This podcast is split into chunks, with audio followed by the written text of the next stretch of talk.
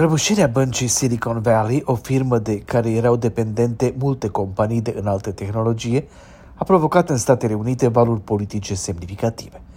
În afară de faptul în sine, întrebarea care se pune este dacă ce s-a întâmplat cu banca respectivă este ceva izolat sau va crea un efect de domino similar unor crize financiare anterioare.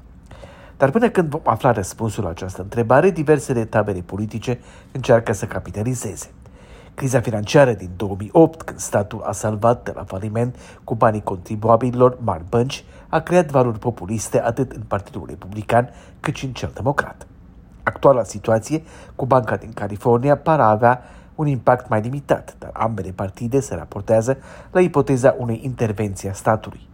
Nu este 2008, a spus purtătoarea de cuvânt a Casei Albe, Karin Jean-Pierre, arătând că nu se pune problema unei salvări. Președintele Biden și democrații dau vina pe o măsură luată de administrația Trump, care a diminuat sistemul de reguli care guvernau activitatea unor bănci de mărime medie. Adresându-se americanilor cu mesajul că depunerile lor bancare sunt sigure, Biden a cerut Congresului să întărească regulamentele bancare și l-a învinuit pe Trump pentru reducerea lor.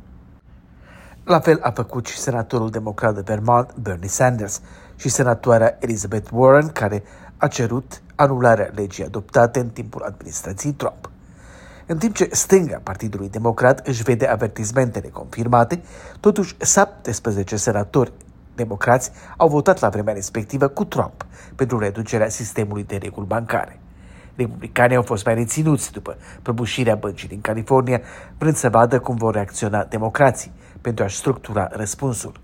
Unii dintre ei, între care un lider din cameră, James Cormer, și guvernatorul statului Florida, Ron DeSantis, au dat vina pe o investiție a băncii din California în inițiative care promovează diversitatea la locul de muncă, echitatea și includerea minorităților și celor defavorizați. Candidata prezidențială Nikki Haley a spus că Biden încearcă să ascundă că banca va fi susținută de stat. Trump, la rândul său, a prezis un colaps economic mai grav decât marea recesiune. De la Washington pentru Europa Libere, Valeriu Sela.